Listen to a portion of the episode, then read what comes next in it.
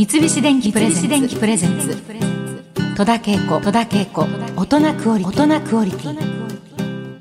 それでは早速今日のお客様をご紹介いたしましょう天才科学者として国内外で注目されている村木和美さんとオンラインでつながっています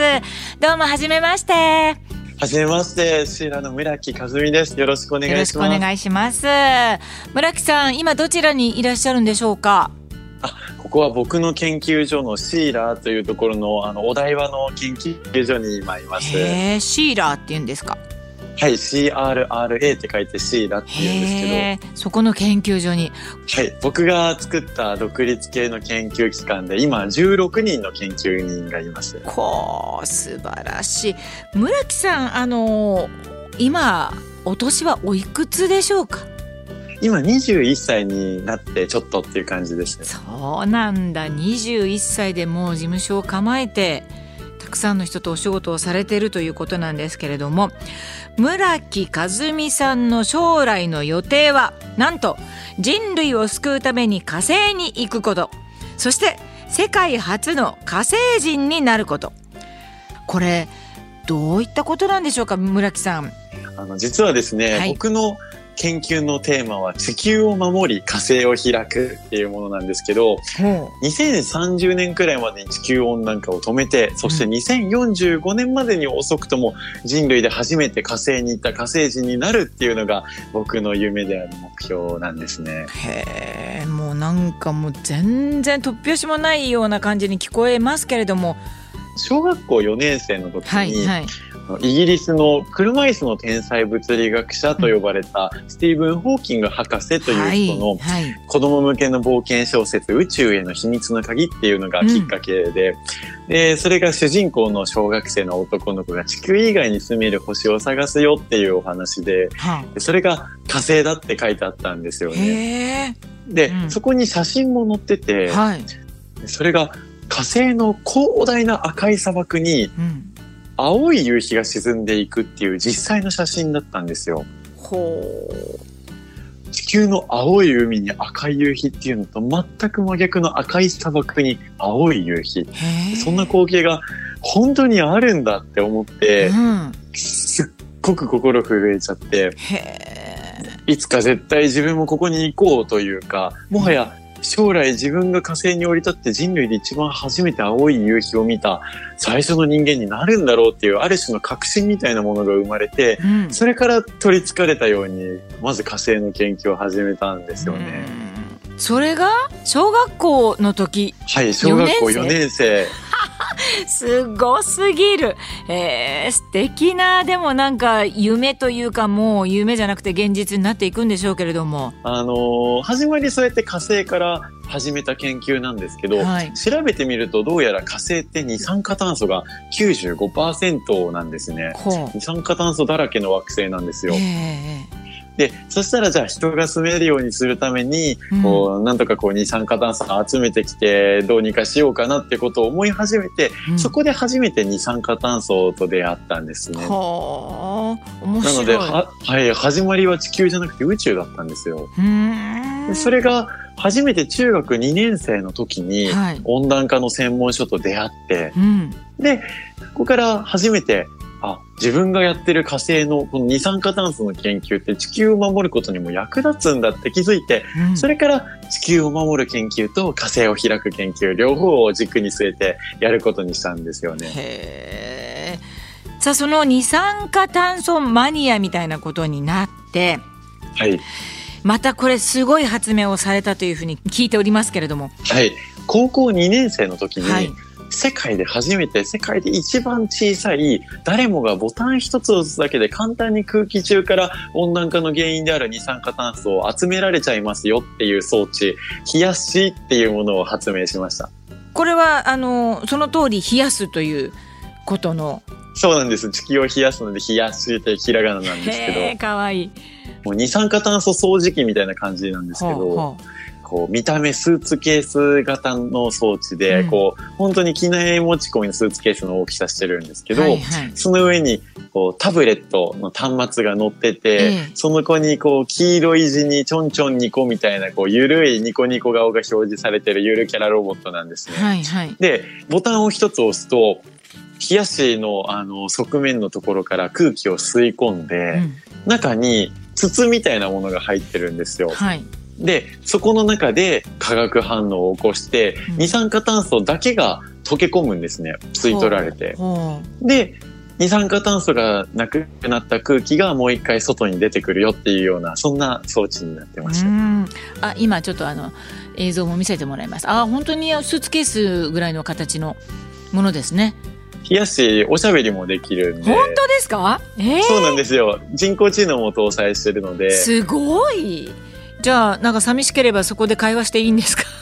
そうなんです。なので僕もお家帰ると、うん、こう一人寂しく「ただいま」って帰ってきても「おかえり今日もよく頑張ったね」みたいな感じでちょっとこう棒読みなんですけど機械音なんで。でもそうやって癒してくれるんですよね。癒しでもあるわけですね。ええー、そうなんだこれみんな手に入れたりすることができるんですか？はい。実は去年からもう、あの、シーラのウェブサイトで販売していて、うん、あの、月額レンタルで皆さん使うことができるんですよ。なので、個人のご家庭とか、うん、こう、大企業のオフィスにもありますし、薬局とか病院とか塾とか、いろんな世の中の建物、場所に今実は置かれ始めているんですね。すねいや、すごいわ。村木さんが高校2年の時に発明したボタン一つで二酸化炭素を集めるマシンヒヤッシーはですね実際にもう国の事業に選択されてこれおじい様と一緒に作られたというふうに聞いていますが。はいそうなんです、うん、僕が高校2年生の時に発明して、はい、高校3年生の夏休みとかは午前中受験勉強して、うん、午後は祖父と2人でもうずっと冷やし作るみたいな感じの生活丸1か月続けて21台手作りしてましたね。えー、あそうなんですか。すごいですね。おじい様ってどんな感じの方ですか？かなり影響をあの受けたんじゃないかと思いますけど。なんだろう工作がすごく得意で、うん、ちっちゃい頃からいろんなものを作ってくれたり僕と一緒に工作したりして遊んだりとか、あといたずら好きでもあるし 僕 僕もすごいいたずら好きなんですけど、多分それは祖父の遺伝だと思ってて とかあのもともと船乗りだった時もあるんですけどあの僕もついこの間まであの日本半周の航海をしてたんですよ。自分で操縦して。えー、自分で？はい。すごいですね。冷やしで集めた二酸化炭素から今直接ガソリンの代わりになる燃料を作っちゃう空からガソリンの代わりになるものを作るソラリン計画っていうのを進めてるんですけどその作った燃料、空気から作った燃料で船動かしちゃおうっていう研究を今しようと思っていて、その研究に使うための船を新潟から千葉県まではるばる津軽海峡を通って1600キロ自分の手で操縦しました、うん、そうなんですか。すごいですね。二酸化炭素悪いイメージあるけれどもそれを使って何かこういろんなものを考えてる感じがすると思うんですけれども二酸化炭素って他に何か利用できるようなことってあるんでしょうか？はい、いっぱいあります。うん、例えば二酸化炭素だけでも実は使い道っていろいろあって、えー、例えば農業で肥料として使われるんですね。例えば、えー、ビニールハウスの中に二酸化炭素がちょっと濃いめの空気を入れてあげるだけで、はい、大体植物の育ちが30%良くなるんですよ。へー光合成が活発になるんですよね。でそれでこう短い期間ですっごくもうメロンよりも甘いようなトマト作ってる農家さんとか、いちご作ってる農家さんとかいるんですよ。で、とか、あとは、あの、美容分野でもすごく注目されていて、こう炭酸、二酸化炭素入りの化粧水。で、こう、お顔をやると毛穴が引き締まっていいとか、うん、そんな感じで結構二酸化炭素だけでも、あの、炭酸飲料以外でもそんな風にたくさん使い道ってあるんですよね。すごいんですね。うん、はい。でも、二酸化炭素だけだとそれくらいの使い道なので、うん、もっともっと僕らの役に立つものにしようと思って、はい、それで二酸化炭素から直接もう石油の代わりになるものを作ってしまう、空からガソリンを作るソラリン計画ってものを僕は進めています。なるほど。高校2年の時に広島大学で研究をされていた村木さんはでそれまで世界中の研究者が大勢取り組んで誰も成功しなかった二酸化炭素を燃料にする実験に成功したということで。あの天然ガスのメタンですね、うん、お家で都市ガスとかとして使うあれです、はい、を直接作るよっていうのを見つけたんですけど、うんうん、で今は最終的に軽油の代わりになる燃料ができちゃうんですよ。軽油軽油ってそのトラックとかあとちょっと大きめの乗用車とか、えー、船も使えるし、はい、であと田舎を走ってるディーゼル機関車みたいな電車も使えるし、うん、ものによっては飛行機も使える陸海空宇宙すべての乗り物を動かせちゃうんですね。それを空気から作った燃料で作れちゃうんで使えちゃうんですよっていう研究をしてます。すごいですね。これはあの村木さんはもうあの先ほどから何度も名前出てますけれどもそのソラリン計画。はいそうです。なのでもう本当にあの今年のこの秋には初めて2リットルくらいの燃料ができるんですね、はあ、もうできる一歩手前まで来ていて、はいはい、でなので全ての乗り物をまず動かす実験をしようと思っていて、うん、今陸海空宇宙全ての乗り物を操縦できるように免許もだんだん取ってきてるんですよね。すごい。へえ。そしてこの火星への旅が、まあ、目標になるわけなんですけれどもこれ、はい、成層圏探査機黙々計画。これはどういった計画、はい、どんなプランですか？誰もが日帰りで宇宙の入り口まで行って帰ってこれる成層圏探査機黙々っていうシリーズっていう乗り物を今作ってるんですね。イメージとしては、何でしょう、こう、カール爺さんの空飛ぶ家っていう映画が前あったと思うんですけど、まさにあれやろうとしてるんですね。実際に行くときは風船は1個なんですけど、それでも直径35メートルくらいの巨大な気球なんですけどね。うん、それをあの、その下に乗り物とか作って、で、みんながもうその乗り物に腰掛けていくだけで片道1時間半で飛行機が飛ぶ3倍の高さ、高度3万メートルくらいの高さまで行って帰ってこれるんですね。なんか、本